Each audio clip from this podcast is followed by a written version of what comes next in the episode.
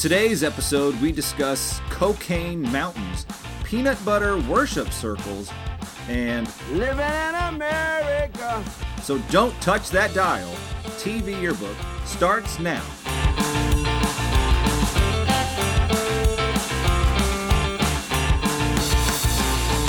And welcome to another episode of TV Yearbook, a podcast of three regular guys who like watching television and talking about said television. I am James. And I am Dom. We will be talking all about TV today. Uh, we are TV Yearbook because, as you might remember from your regular high school yearbook, we're looking backwards. And we will be talking about the best and worst of, for this particular season, some action television. Greg, tell us about how we go about choosing the best and worst. Sure. I am Greg. I'm your third co host. And we pick the best episode and the worst episode. We scope around online because, oddly enough, there's a message board for everything. And those rankings can tell us what people believe the best episode of certain shows are and the worst episode. So this week, I believe it was our good friend James who picked the show. And that show that we are reviewing for this very podcast is Miami Vice.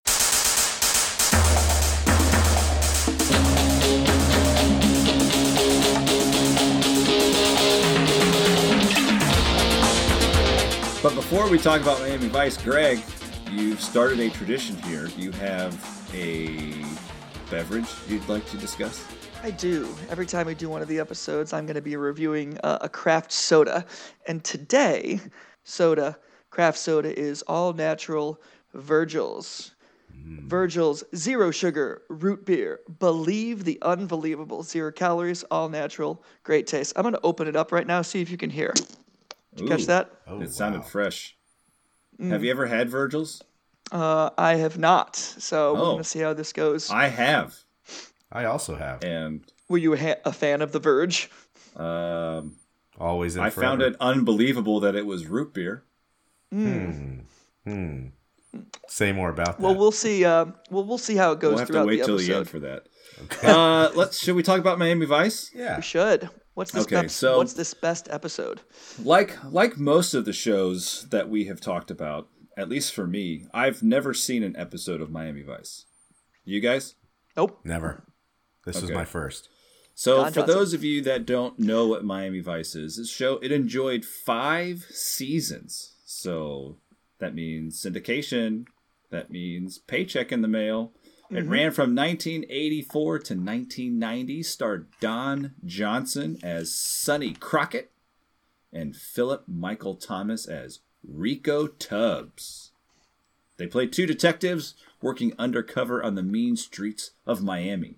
We should note at this time that the show became noted for its integration of music and visual effects, which you will find out later I find hard to believe.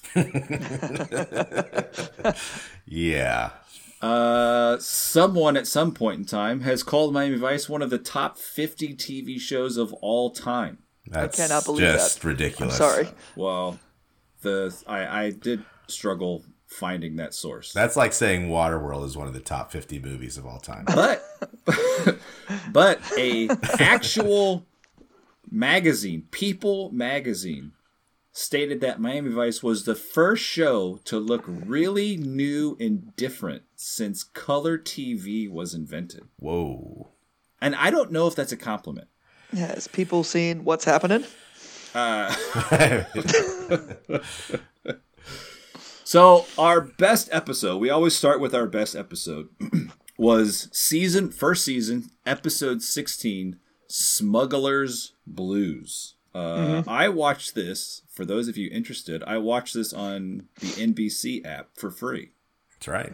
NBC Universal hooking us up. so you can you can check this episode out yourself if you choose to. But uh, we're gonna go ahead and spoil everything. So in this episode, Crockett and Tubbs they go undercover to flush out a local law enforcement officer that is working with Colombian drug lords. Uh, I don't really know my geography, but to force people into smuggling drugs into Miami by kidnapping their families Yes. and then murdering them when the job is done.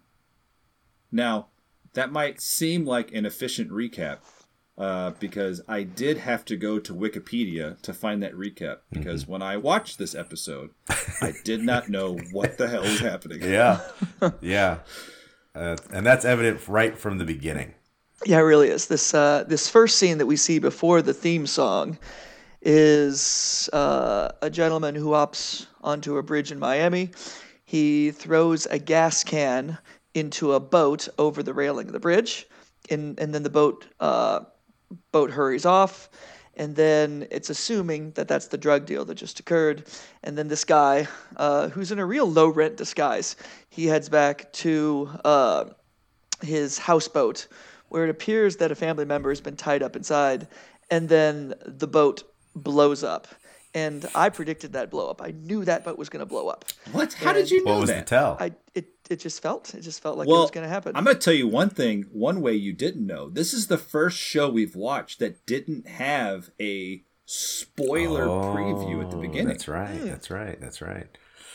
yes, Which which I t- like watching it and I realized, "Oh, the episode is starting. You're not giving away everything that's going to happen." And with the explosion and it just went right into the opening credits, this opening scene made me fall in love with this episode and potentially this show in general. Oh, I Sure. I couldn't disagree more because Emphasis on potential. yeah. So at the end of the opening scene, if you guys remember, Don mm-hmm. Johnson's character says something like, I don't know what the hell is going on.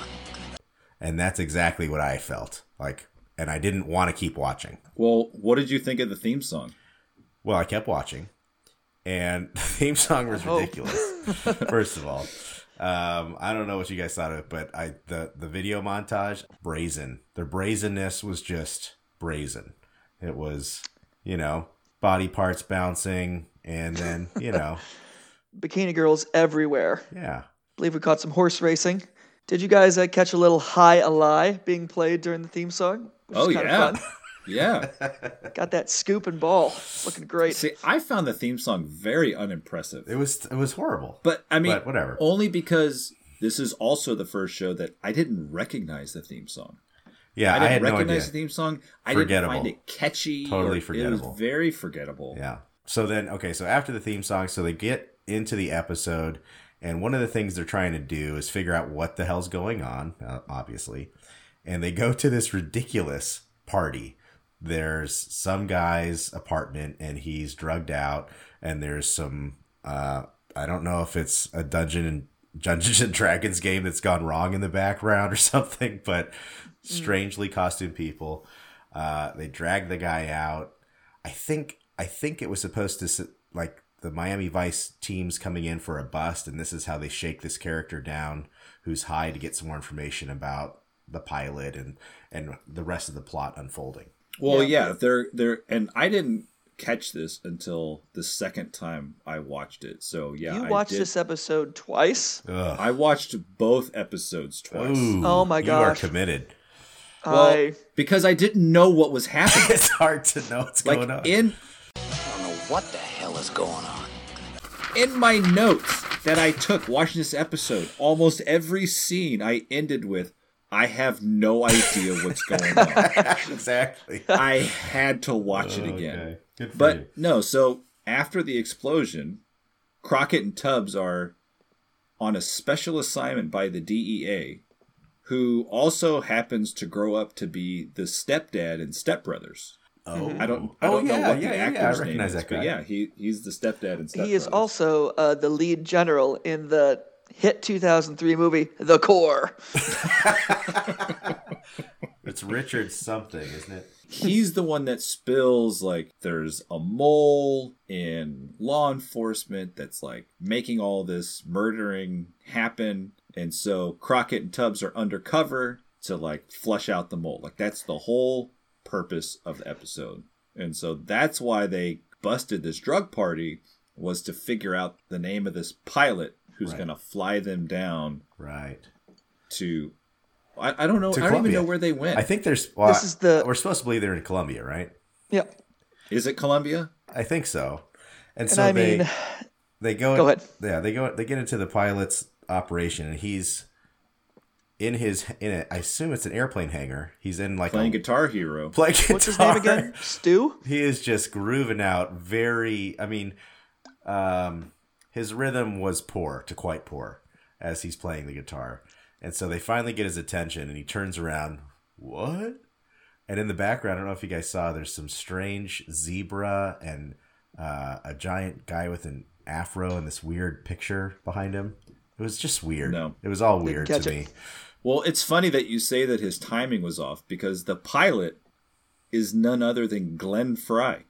Oh. Do you know who Glenn Frey is, Greg? No. Well, let me tell you. because I had to look it up. but apparently he's a big deal. He was one of the main I think he was the front man. Or maybe there were two front Oh, men. front I don't know. men, yeah. But he was one of the main guys in the Eagles. Oh, okay. Desperado. Oh, he's singing with Henley. Not Donovan yeah, he's McNabb. singing with yeah. No, it's the other guy. Yeah. Who Oh. apparently was also a big deal. So Okay. So the guy knows how to play guitar, and the song "Smuggler's Blues" that is playing the entire time through the episode, Mm-hmm. that's, That's Glenn his Frey. song. That's like his single or whatever. That's him. Oh, wow. Yeah. Yeah. You know, as this episode goes along, I just uh, I found myself kind of bored with it because it was so meandering. It's it seems like they tried to pack an entire movie into just a 48 minute episode. Well, that would be the opposite of meandering. No, uh, maybe meandering's not the right word then. Then the word is just uh, like something Discombobulated. quick and then moving on, hitting something quick, moving on, hitting something quick, moving on, and just packing everything in. And I couldn't. We didn't even It's like, like, they stay never in a gave moment. you a chance to actually figure out what the hell is going on. I don't know what the hell is going on. Exactly. Like if I were to just sum up this entire episode to someone in two minutes, here's all the stuff that happened. It, it's insane. It's an insane amount of stuff that happened. So they make their way to Colombia, and this is a deep, deep undercover. I mean, they are participating in a drug deal. They are buying cocaine. They are buying drugs with cash. They are there with the drug lord. They come back. They they drop off drugs. They are deep undercover. But let's get to Colombia because Colombia, for me, had a lot of stuff going on. Right. So they're in Colombia, and they meet with the Colombian drug lord that they are going to give money to in exchange for drugs to smuggle grand. back. Twenty-five thousand dollars of pure black tar heroin. Heroin, yeah. Was it heroin? I No. think it was I Coke. remember. I don't yeah, know. it was cocaine. At some point, they brought out a giant mountain of, I think, cocaine in the shape of an M. Or some- Oh, that's later. That's Oh, okay, later. okay. Go on. Yeah, we got two negotiations. We're on negotiation one, right? In the Yes. park. Yeah. And would you like to talk about that, Greg? All right. So we got because so we got on Friday night you said I want to talk about this scene. okay. okay, excuse me. Uh, we get to negotiation number one. When we get to Colombia, I find myself enjoying the background pan flute music of Latin America immediately. I think because that match. tells me I know exactly where we are. And this drug deal is kind of the actual deal isn't happening in public, but most concerning of all is this kid. Are you familiar with the kid? Oh, I'm familiar with the kid. How could you not notice the little kid, the little toady, Oh, yeah. sitting off begging for scraps? Yeah, and uh, the drug lord's throwing him quarters, and this uh, this young kid who is really uh, He's nine. underdressed. Underdressed and underwhelmed. it's it is it's a real creepy moment because this kid's going to keep showing up again and again and again, and it is it is not great. But so at this drug deal, uh, Don Johnson and his partner Tubbs, they're doing this, but Tubbs eventually gets caught by the police after this drug deal, and uh, Lieutenant Toto catches him, and Lieutenant Toto has a Did deputy make up that name? Scarface. What? His name was Lieutenant Toto, Yeah. or did you just make that up? No, I didn't make that up. Like the Lu- dog? Lieutenant. No, Toto is in Spanish for everyone. I don't think that that's right. That's what he said. Oh, it was. Look, I know Well, I haven't take it up taken with Spanish in a casting. couple decades, but I recall Todos means something. Well, I didn't know what was going on, so continue. Dang it, James, you made me spill my Virgils. also, so far, not great. Let's continue. um. Anyway, where were we? I don't know what the hell is going on. Uh, I think we were. Well, I wanted to talk about one of the reasons why. I mean, even though I didn't know what was going on, after Tubbs is arrested, Crockett and the pilot, Glenn Frey, escape. They go back to their apartment. And this is where it kind of struck me up until this point. And I think we're like halfway through the, the show. The acting is really good. Like, it hasn't seemed campy or over the top as in like the other like 80s shows that we watched like i i was really struck at just kind of how dark and gritty and just normal the acting was it, it really stood out in this episode that crockett is just furious and you know Did he the- and glenn frey are talking about vietnam and I mean, Glenn Frey as the pilot is horrible. I think Don Johnson. There's Well, definitely a scene where he's glenn frey is not a normal no every yeah. So I give him a pass for that. I think that Tubbs is good, but Don Johnson. I'm sorry. Yeah. No, no. But he's no He's Tom. Selleck. He's good looking. But did, did you catch the scene where he's talking about how he is in Vietnam, he and then he's coming back, and all of a sudden they cut to a close up, and he's got all of a sudden half a tear or a tear half half down his face. Like, come Well, yeah, on. that tear was definitely dabbed on his face. okay, it was prior not to saying action. believable. None of that But- was believable. Oh, I, I mean, I don't count that. I, I don't count the the script of that moment, the dialogue in that scene. Yeah, I, I wouldn't say is the best, but like with what he was given, and for the rest of the episode, it's the best acting we've seen No, in any show we've watched up until this point. I don't know, Greg. You got to weigh in because I think we're. I don't think we're going to resolve this one. So, regarding the acting, I liked the tender moment. So, Don Johnson and Kenneth Fry, what's his name? Glenn, Glenn. Frey. Glenn Frey, they have a nice tender moment. Glenn Frey shares a cigarette with Don Johnson, which I thought was nice, and they share this tender moment. So I'm on I'm on team actor here. I'm on team James for I liked that particular scene. Now I There, think I win. there are other parts that can be a little over the top, but I, I liked good. that moment. And plus, the background music has that tender feeling of it's not pan flute. I think it was just a little. Uh, what was the other string? We'll just say it was a banjo. Sitar. Oh. Sitar. Yeah, that's be- what it could sounded be like. sitar. But Well, this also brings us to one of my favorite scenes, which was the second negotiation in Mm-hmm. the dance club. Oh my goodness. that dance club. So they go into this Colombian dance club, which is appears to be more it looks like an ABBA dance club. There's like rainbow lights. None of this screams Colombia to me, except for a shirtless boy dancing. Same boy. Same boy, just with a necklace on. I guess I didn't notice the necklace earlier. It was just in I don't know. I don't know how to describe it. It was not appealing. If I was watching it live, I would have flipped the channel. After This, that uh, scene, Well, I would have flipped earlier.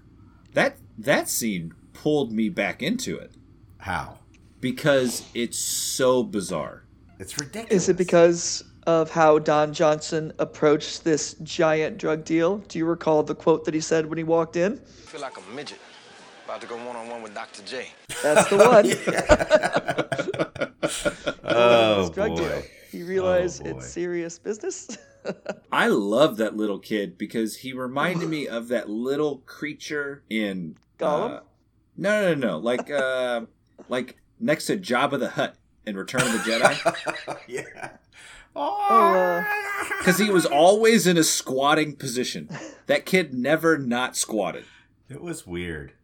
It was too weird for me. Uh, the directorial choice for that kid was felt a little off kilter. Didn't care for it. Later on, they meet in the cemetery for the for the drug deal, and this is the moment where the episode chooses to get artsy with statues of Jesus, statues of Mary, Oh, and yeah. and then just it's shattered by this shirtless kid running through the cemetery in the middle of a drug deal. I did not get it. It's uh, it's the it's the fleeing of innocence. I don't It's the smuggler's blues.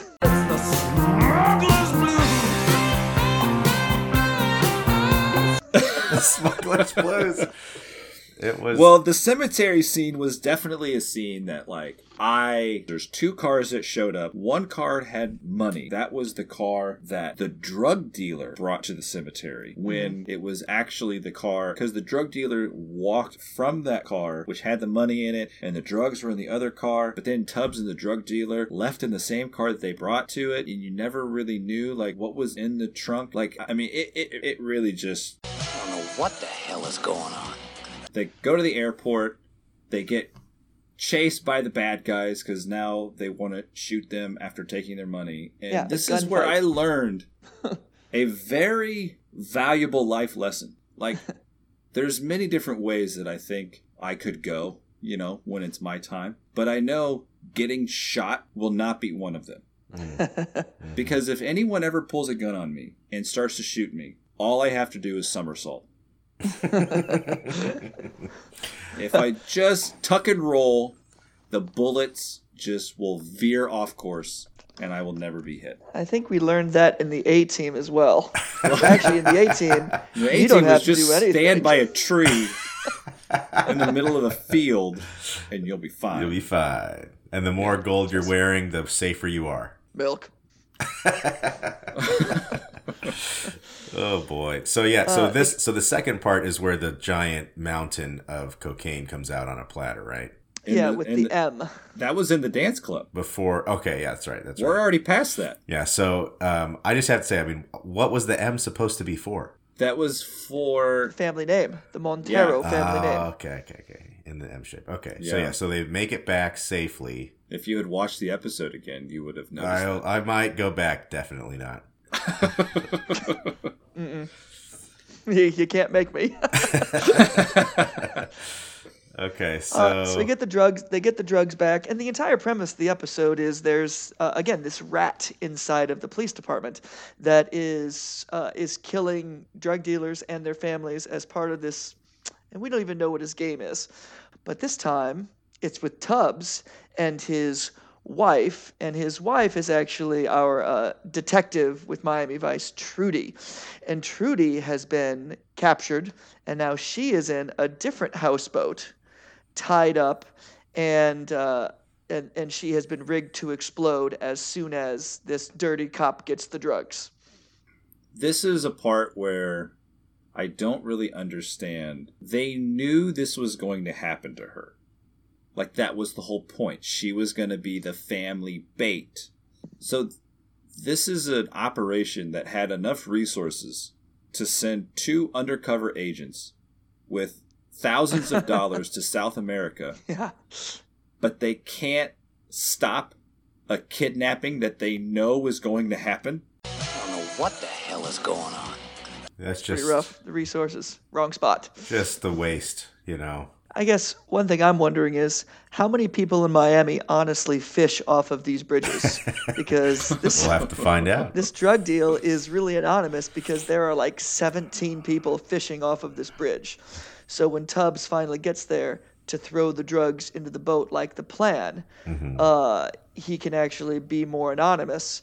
Also, that's the moment when Don Johnson has successfully found Trudy and they bring the bomb squad in to actually, you know, untangle her, get her off the boat. Because once Tubbs drops these drugs and throws the drugs onto the boat that's going under the bridge, he's going to blow the houseboat, mm. and Trudy is going to be is going to be out. So mm-hmm. Tubbs decides to jump on the boat, which I thought was awesome. Yep. I thought it was a little hokey, but it was still great. Jumping onto a boat from bridge is super cool, and I want to do it someday. But Eventually- Tubbs wins the fight. Let's let's take a break right now and go do that. Da, da, da, da, da, da. And we're back. and we're How back. How was it, Greg? Uh, it's February in Iowa. It was brisk. anyway, Tubbs gets in, saves the day, and uh, he shoots the guy whose body floats out. And, And the big reveal is the that big it's reveal is that it's Lieutenant Ricky, the who homicide. I don't know. Who, Who's- who is this as guy? As far as I can tell, is is no one, which really made this big reveal. He's a Star Trek red shirt guy. there he you really go. was Miami Vice red shirt. But they're But all don't worry.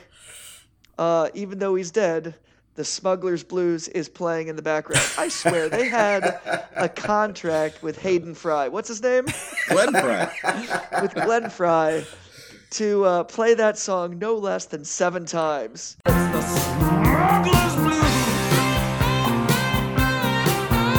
They played Well, I bet the, Annoying the contract was throughout. he got to be in the episode.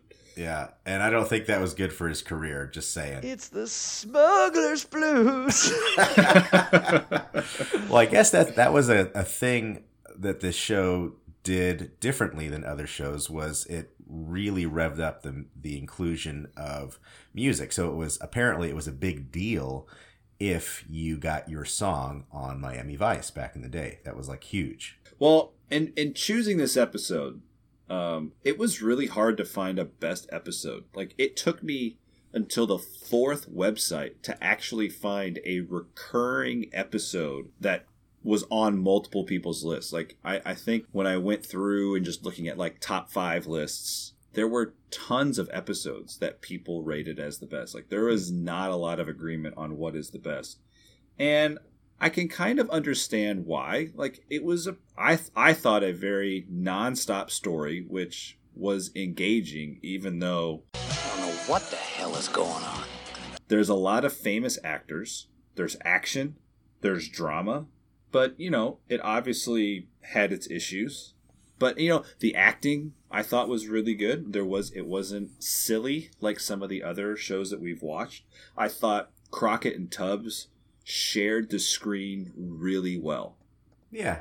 Like I thought that was a very good balance that it didn't really feel like either one really dominated. I felt early on maybe Tubbs was kind of dominating because he was the front man for their undercover sting. But for the most part, like I I totally get why this was on a lot of lists once I finally had to look through a whole bunch of lists. Like this was one of the more common ones that was considered the best. I can't speak to what uh, 60s and 70s shows did with drug deals. I have to imagine they were very, very rare. But uh, I will say, despite the creepy shirtless boy like dancing in the background, the tension in that second drug negotiation, uh, it was very, very palpable. And I thought that was actually a really good part of the episode because uh, maybe I'm just desensitized to watching television programming where there's drug deals because drugs are so common these days on shows. But uh, if you're watching this in the 1980s, and drug deals are, I assume, really, really dangerous and really, really serious business, I think the show hit that on the head. So I would say that was very effective. Well, that was one thing I did not get because so I know that there's like a hierarchy among drugs dealers and smugglers are somewhat low on the list, but they're not at the bottom. I mean, smugglers do a very important role in your drug operation and they're carrying your goods. There's a lot of money at stake. And I didn't really understand why these drug dealers were just blowing up and going through smugglers like Wilt Chamberlain goes through condoms. Yeah. Um, it's the smuggler's blues.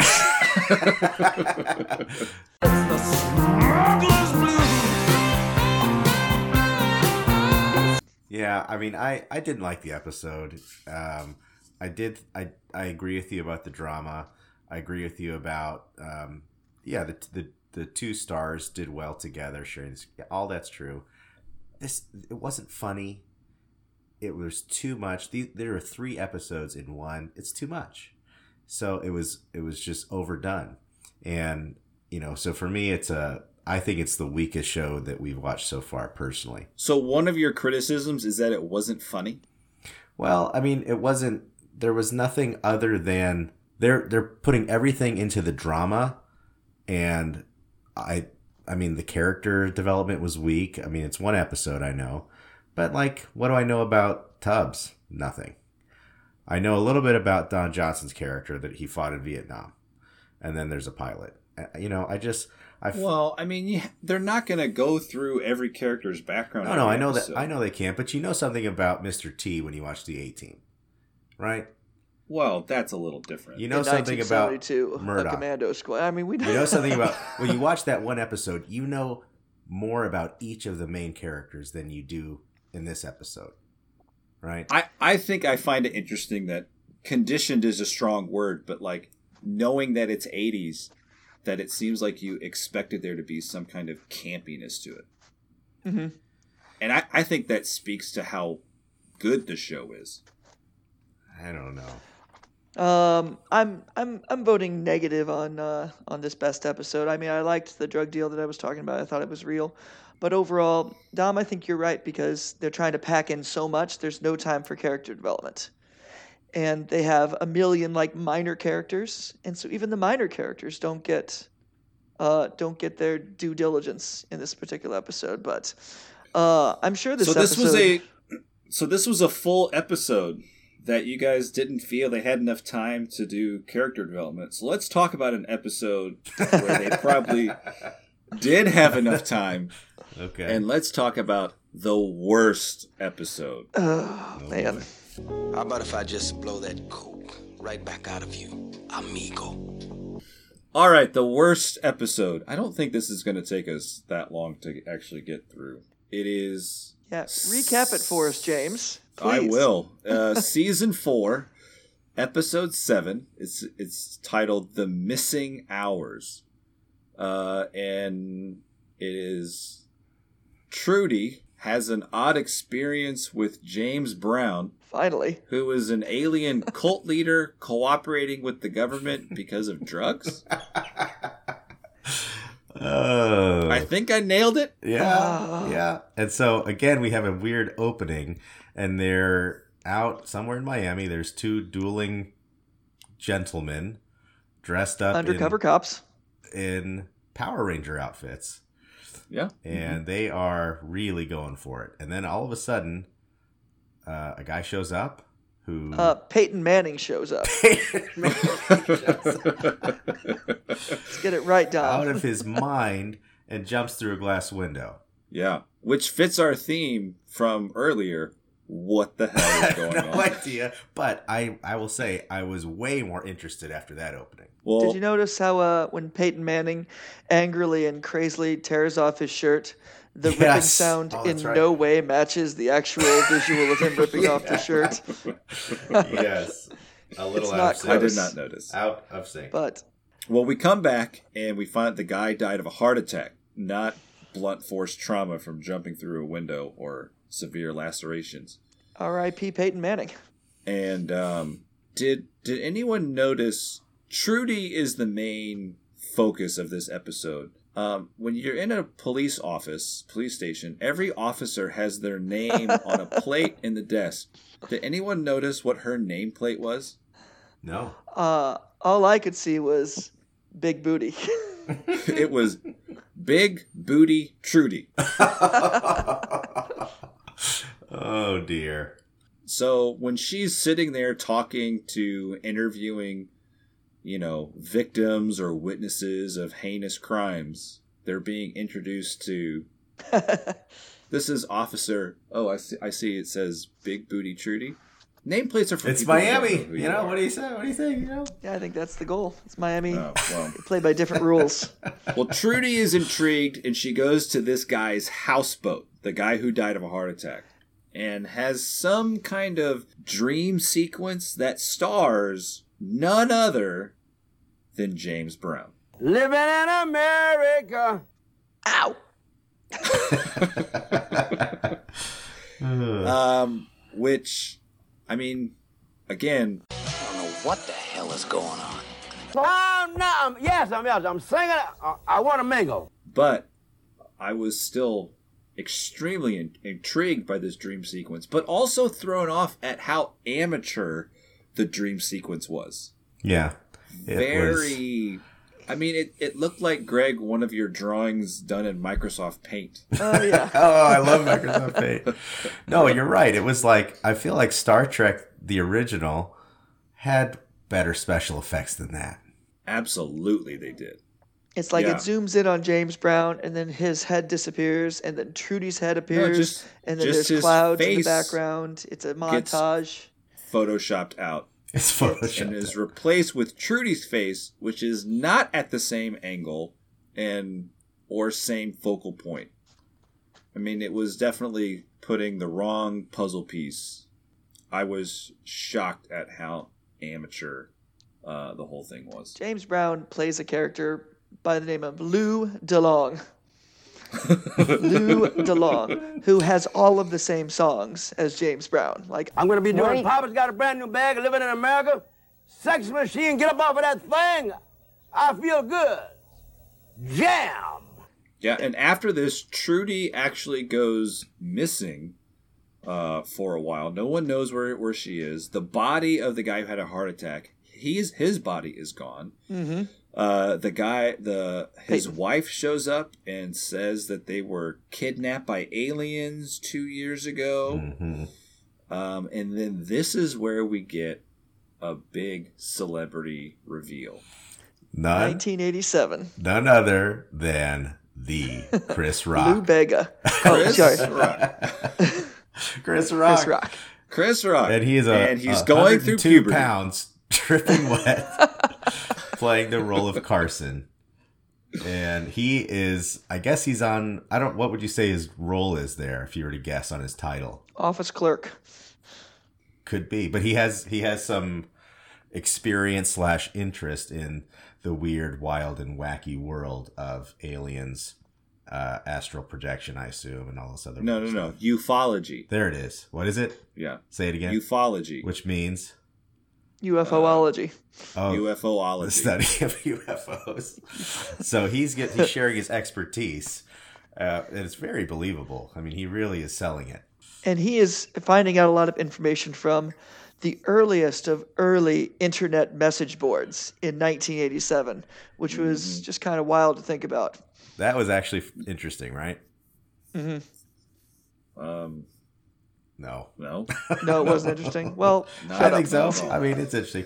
So Chris, Well, then Trudy comes back. yeah, She doesn't remember anything. And then Crockett and Tubbs, they go, they check out James Brown, who's leading this cult called Astrolife. Um, had real Scientology vibes to it. but then James Brown, or I'm sorry, Lou DeLong has no memory of meeting Trudy. And then I I don't know. It- I don't even know what to talk yeah, about. it's just it's this a it's a mess. It's a mess. Yeah. this episode is a mess. So Peyton there's Manning's wife gets kidnapped by some government G-men, and yeah. some, some men in black. They come in, they kidnap her, uh, but then Phil Carson is Chris shows up. Rock's name, and they're talking about whether or not Chris Rock is in on the kidnapping of Right. Trudy. And then another one of my favorite lines from Don Johnson, which is, Nope, nope, nope. I'm not going to stand around and seriously discuss the possibility that Phil Carson is a moon lizard. and Phil Carson being Chris Rock. yes. Uh, So Trudy's ridiculous. messed up. She almost shoots the paper boy, and there's peanut butter everywhere, and I don't get it. Yeah, why? Okay, so we go back to the houseboat. There's another dream sequence. Am I skipping too far yeah. ahead? Well, it was after it was after the I don't know what scene. I think they're back in Trudy before they go to the houseboat. And I had to look up who did this episode. And I discovered that the guy who directed this, this was his only episode that he ever directed Okay. for the show. Um, he was from the Netherlands. Hmm. So take what you want from there. and then Pasta the guy who wrote this, uh, this was his only episode he ever wrote for. But then he went on to write premium content for the Brave Little Toaster. Oh, very interesting. So interesting. you can toaster peanut butter. So There So you go. Yeah, okay, toaster and peanut butter. That's a good connection, James. Thank you for that. Can you? Is there a connection between uh, neck shaving and the brave little toaster? Uh, if you get too close to a toaster, Don't get too. You're gonna close. burn your neck. One way. I mean, what was going on? So the they find the dead body. The first guy. There's a little patch of of shaven neck, hair. Yeah. right? Neck hair. And then later, when the wife dies, they find her. Same thing. What's going Yeah. on with the neck shaving And then Trudy has the same neck issue? bald spot. Yeah. And somehow, I mean, if it wasn't creepy enough with James Brown Alone from night to night, you find me. and floating heads and uh, peanut butter, literally jars of peanut butter in a circle in a houseboat. What? And now there's Real neck shaving. ritualistic or jiffalistic. Are you? Is, I mean, No. So oh, cr- we got to cut that. That's I'm, I don't. I don't cut that thing. No, it's staying in. dang it. Well, speaking of circles, this also this leads me to my hallmark scene of it's when Tubbs tracks down James Br- Lou DeLong sitting by himself in the middle of a quarry, and I was when the, when that scene started, I was so looking forward to it because I thought finally this is where they're going to explain what's happening, and I'm gonna figure it out. Um, but I after the scene I didn't, and that was because whenever James Brown spoke, I only understood about twelve percent of the words he was making. Your fans will have read all about this, James. Aren't you concerned about Muchas that? gracias, yo te quiero mucho. No, Dankeschön. I'm, I'm, I'm concerned because there's nothing wrong. it's which is radioactive. one of the which is one of the reasons I went back and watched this episode again with subtitles. oh yeah, I always watch this sometimes. And I am pleased to say I was not the only person who didn't understand what the transcriber couldn't either. They just the subtitles skipped over Inaudible. ninety percent of his oh, lines. Oh really? Yeah, it just there was nothing there. Papa's got a brand new bag.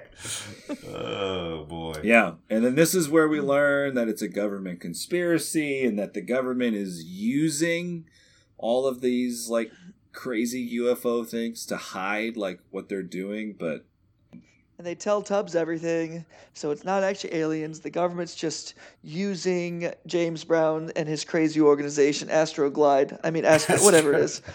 Uh, life. yeah, Astro Life, whatever. Uh, he's using their organization to like increase the like craziness of the alien weirdos, therefore to give them more cover. It's a whole weird thing, but anyway, Trudy eventually wakes up from a dream and then discovers a jar of peanut butter in her desk and freaks out, and that's when the episode ends. And I'm wondering, where do I find my 48 minutes back? You'll never get get it. back. You'll never get it. But get was it a dream?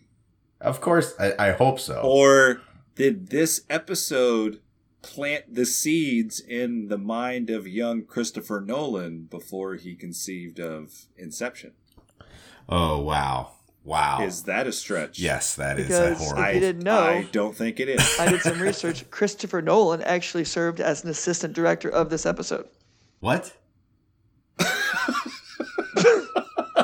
I assume. You can't do that. Yeah, it was. Yeah, the whole "it's a dream" ending. Come Sorry, it was uh, Mike, it's Nolan weak. Ryan. Nolan Ryan. I Ryan. mean, again, I'm just shocked at how amateur Uh. um, it is. So, so why is this considered the worst episode? because it is a mess.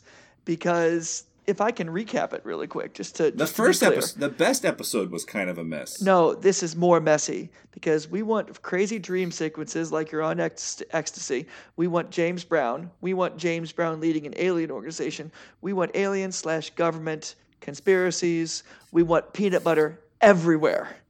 And we want Don Johnson to have such a limited role. He has like four lines, one of which is wondering if Chris Rock is a lizard boy.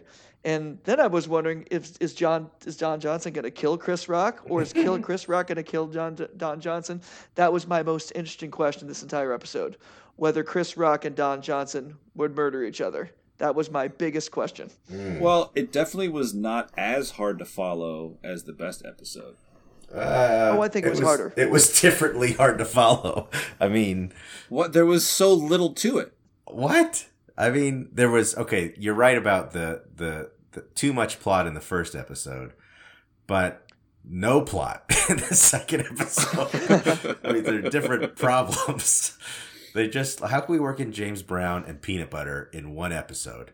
Go, and it's like I don't know. I feel like the writers were taking hits off that big M of cocaine or something in season Yeah, four. they were playing apples to apples and picked the two first cards, and they were James Brown and exactly. Peanut Butter and Aliens as the third card, and then they went with it. Well, I'll tell you what, I had the exact same problem trying to find the worst episode as I did the best episode. Oh, seriously, There were a, a lot of episodes that people considered the worst. that's interesting. And I think I, I at seven different websites, only two other websites had picked this one as the worst. Hmm.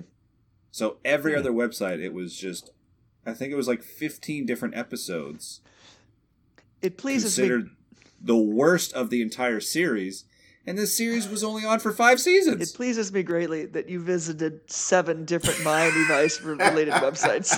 well because well because normally i just pick the first like three top 10 or top 5 and i look at the top 5 and i write down the name of the episodes and then i just tally and whichever one has the most tallies i consider that's the consensus Hmm. it took me 7 to get a second tally hmm I was not that shocked that the series as a whole there's not a lot of agreement on. Cuz my feelings of like the entire show I really wanted to like this show. really, I, I I don't know why. I mean, really, the first scene of the best episode, I loved it. I loved that it wasn't a spoiler. I could kind of tell what was happening. Like something big happened, big explosion, there was murder. Hmm. But yeah. but yeah, the the line between the best and the worst is very narrow. Dom, what do you think? Well, I didn't like either episode. Uh, I don't think I'll ever watch Miami Vice again. I have no idea why they tried to remake this, or they made it into a movie, right? One or the other. Yeah, it's Both. a movie. They've done both. Um, I, I, I think it's an interesting concept. I mean, I like cop shows, um, but I it just didn't have. It was missing a quality for me for, for the '80s. I do think going back to something you said earlier, James, that it is in a way this episode, this worst episode. I think did provide some like X Files kind of precursor, right? The X Files was a really popular show in the '90s and it's about two, you know a duo. But the difference there is like the duo is kind of hot and cold. And here it's like there's two cool guys. They're both good at their job. What's the difference? You know? Um Yeah. but uh but anyway i you know for They were similar characters. they're similar characters uh you know they Mm-hmm. obviously have there's a racial difference but other than that what's the difference you know it's just not which never really came up in either episode. yeah which is i don't know I, I don't know. I kind of found that shocking that that wasn't something more prominent for the time that it was made. And to be fair, we're only looking at the snapshot, just like we do when you look back at your yearbook. You're just seeing this one worst thing. Right. So, but anyway, that's my opinion. What do you think, James? Greg? Greg, Uh, yeah, I was not, uh, James. I actually agree with you. I was really excited to watch this just because uh, the theme song was exciting to me. I remember the theme song. I just do, and it just seemed like such a rock cool theme song. And the music, you mentioned the music at the beginning, and I think uh, other than the stupid Smuggler's Blues song, which was the only background music, sans the pan flute, uh, in in that first episode, but just that uh, that iconic during Miami Vice's theme song was really exciting to me, but it really just fell through. I thought the storyline was just uh, it was either too packed or too loose. It wasn't very crisp at all. It wasn't very clear. So, unfortunately, I'm not gonna I'm not gonna uh, watch any more episodes of this particular show. Oh, no, I'm, yes, I'm, yes, I'm singing. I, I want to mingle. You want to mingle. Now, guys, what I did want to comment on was the overarching impact that Miami Vice has had on TV history, though. I know we've already talked about how the show changed music and, and TV together, uh, but I wanted to talk a few minutes about that. Okay. Okay. Have at it. First, Uh, uh, first, uh, the cost of the show. I was looking up some stats about this cost, and it's uh, it was actually breaking some records at the time. Not like overall TV records, but what what a general television show is willing to spend on a weekly basis. It was spending a lot of money on this, and I think I Well, saw a Glenn lot of that Frey does show. not come cheap, even though he's playing carnivals now, I believe. carnivals? the carnivals are requesting him? Missouri I'm State shocked. Fair. The carnival circuit is thriving. Glenn Frey and Sedalia were meant for each other. When I think of Glenn Frey, I also think of funnel cakes and Hot dogs. cheap roller coasters. Other kinds of funnels. So suppose that surprise. Okay, it surprises me that this show broke any kind of. Well, you said it didn't break a record, but I, I just it doesn't. It it didn't come through for me. The the expense. I wonder what they were spending their money on. Special I think- effects. No. Peanut butter. Ow! Just- I Let's mean, get a the- warehouse. I, okay, s- so seriously, I mean, I think even though in the two episodes we watched there weren't that many special effects, there were still like a lot of explosions to license out the music to get James Brown and mm-hmm. all of the other pretty major celebrities. I don't really know what Chris Rock's popularity was, but like that was a pretty big cameo.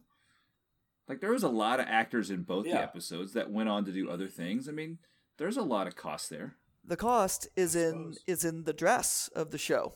I mean, look at Don Johnson his special suits. They look great. They cost a lot of money, and I think that's But they that's saved a lot of material on the deep V necks. boy the deep V. but they also spent a lot of money uh. on the medallions. So oh I mean, boy! So there you go. That's true. it's a real tit for tat in this case. I case. wish also, they would've- fact: this show inspired Flavor Flav's current motif: Oh, that's a little known fact. medallions. I assume so. Little known fact. See what I It's did got there? it. Oh, come on. Barry Gibb was using medallions well before the show. Well before. It's just the continuity. The Gibb and, and Mr. T has to be a part of the conversation also. Come on now. Oh, Not, not his medallion, though. forget that? Um, one thing I wanted to ask about, though, was Miami. I have to imagine that Miami was not a place for this show.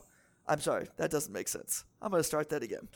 I Do you remember what the title of the show is? Shut up. you suck. let me let me try again. Uh, I have to imagine before Miami Vice, Miami was not a location for a lot of television shows. And think about what Miami is today. It seems like there's so many shows that are set in Miami. So I feel like the cultural component of this show is not just the dress, but also uh, this new type of crime drama, but also just Miami being a place to film. Like Miami in the 50s and 60s, it uh, it's not the Miami of the 80s, 90s, and the 2000s. It's just not. Nothing but a swamp.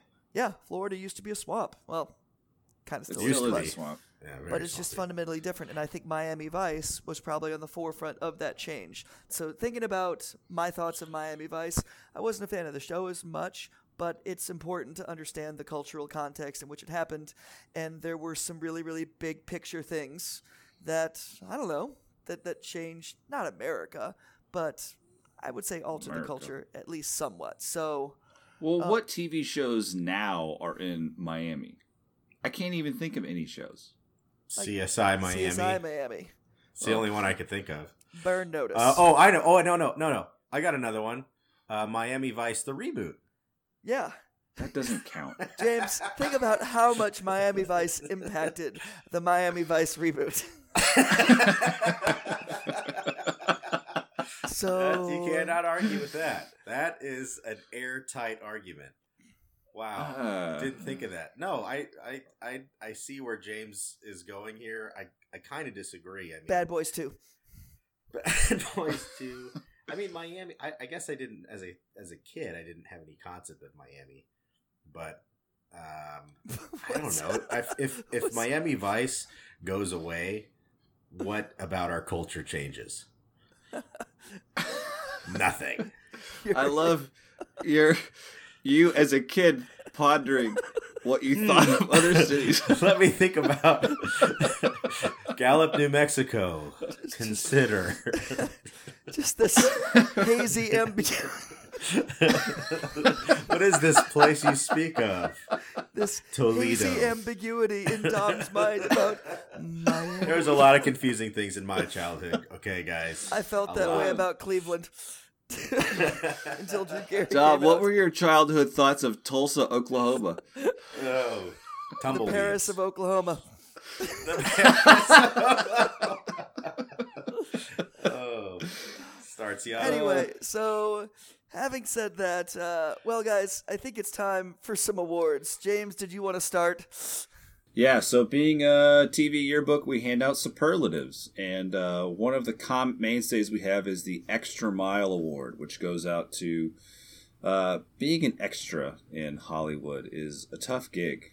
You're you're just you're going from set to set, getting paid very little, getting treated poorly at sometimes, just to get that moment on screen, even if it's just for a split second. So we like to pay our tributes to those warriors of the background.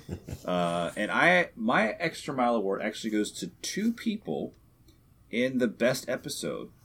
Um, it's two extras for their background dancing. So the first one is in the original drug party, where they had to find the name of the pilot. Did you guys notice that the girl who was dancing in the doorway, eating a giant pork rib?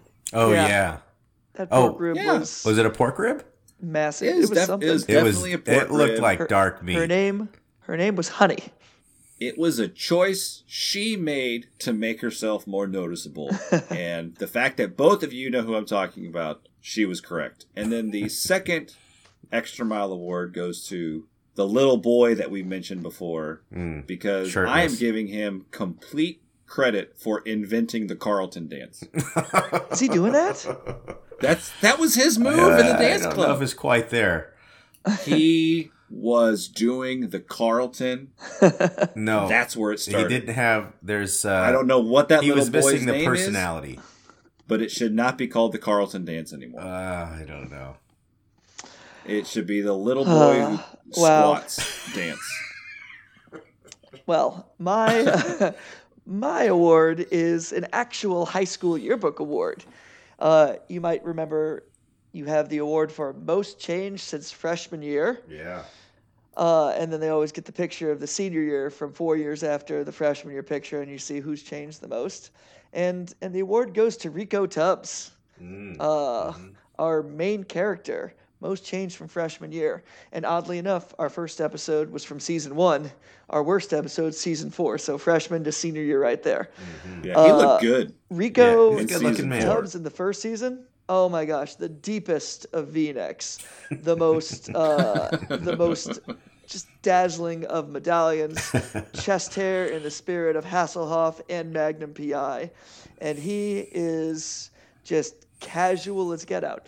And then by his senior year, he has grown a beard. He's Yeah. lost any sort of Very chestiness at all conservative. Yeah. and he is dressed so fancy. Uh, I mean, he really grew up. I couldn't. It was tough for me to tell it was the same guy at first. They It grew up so me Like fast. this is. They grew up so grew up fast. so fast. Yeah, The you're 80s right. are almost over, and he right. uh, was really, really uh, looking very professional, very casual in the first. But so most change since freshman year goes to Tubbs. Very good. Well, my award is a uh, it's a new award. It's the Writer's Block Award. Uh, some of the choice lines have already been uttered.